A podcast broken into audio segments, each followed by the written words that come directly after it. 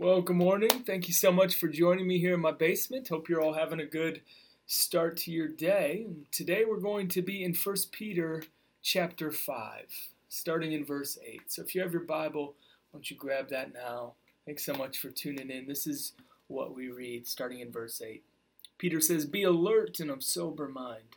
Your enemy, the devil, prowls around like a roaring lion, looking for someone to devour.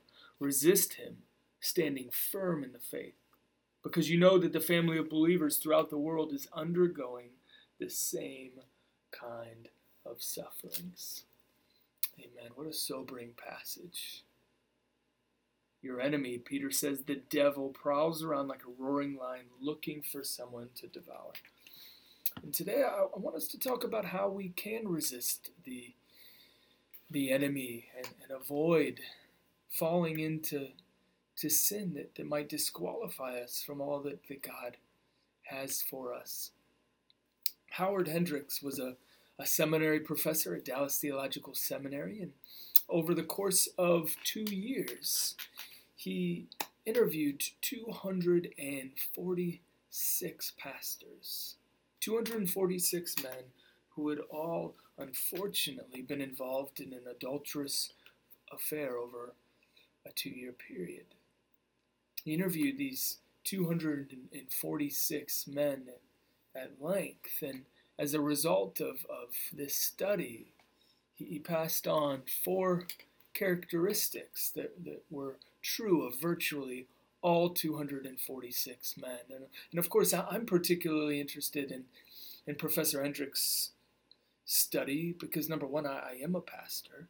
And so the, this is a, an extremely relevant issue for me, something that I want to be aware of. And, and secondly, I, I find Hendricks' study very helpful because I, I believe that that his his findings are relevant for all followers of Jesus, all of us who would want to honor God with our lives, who would want to avoid such a fall, whether it was adultery or otherwise. And, so I, I want to highlight these four characteristics or four findings of Howard Hendricks's his study. And so let's look at the first together. Number one, he said uh, of the 246 men he interviewed, none of the men were involved in any kind of real personal accountability.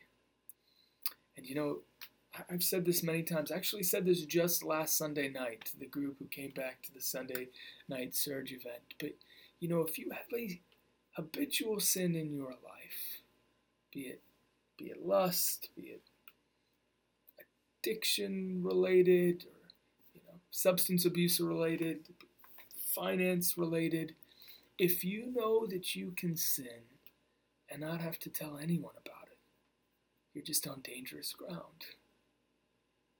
That, that one of one of the ways that we're called to protect ourselves, one of the best ways to protect ourselves from sin is to find accountability, to meet up with someone regularly and share with them about your life, and to say to that woman, that man, if I sin in this way, whatever your particular issue is, if I sin in this way, I will let you know immediately. Because again, I can't stress this enough. When we know that we can sin and not have to tell anyone about it, we are in dangerous ground. And that was true of these men. None of them had accountability. Secondly, Hendricks said that each of the men had all but ceased having a daily time of personal prayer, Bible reading, and worship.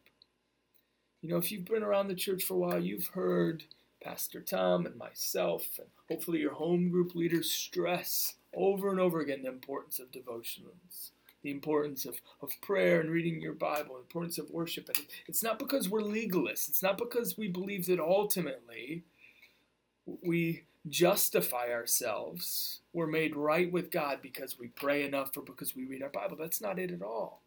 But it's because we recognize, we understand that when we do not meet regularly with Jesus, our hearts grow colder towards Him. And the number one way we can protect ourselves against sin, against this type of fall, is to fall ever and ever more, more in love with Jesus. To find ourselves increasingly in love and in awe and, and just drawn to Jesus. And the way that that happens primarily is through prayer and worship and reading our Bible.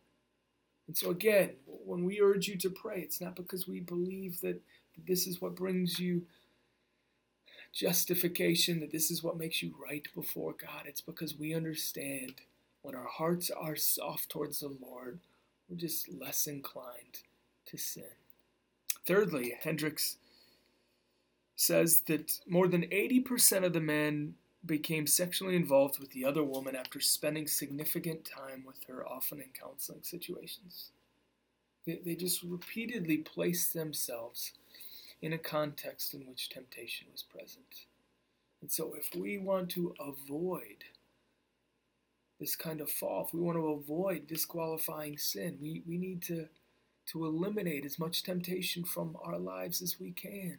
You know, if you're someone who struggles perhaps with, with alcoholism or, or you have a past in which you, you overindulged in alcohol, you, you might say, you know, I, I really can't do the the happy hour thing with folks after work. I just know that if I go to that bar, if I head to that restaurant, it, it's just temptation is going to be overwhelming. Or maybe you're someone who is saying, you know, Jesus, I, I really want to only date inside the faith. I want to make this commitment to you to only date a fellow believer. And I'm on these dating websites, and I, I repeatedly have people who uh, seem interested in me, who are reaching out, who are messaging me, asking me to hang out, and I know that they're not believers, and so that temptation is just always before me. And you might say, you know, I just need to to head o- head away. I need to turn turn off this dating site for a while, or forever, because there's just there's just too much temptation here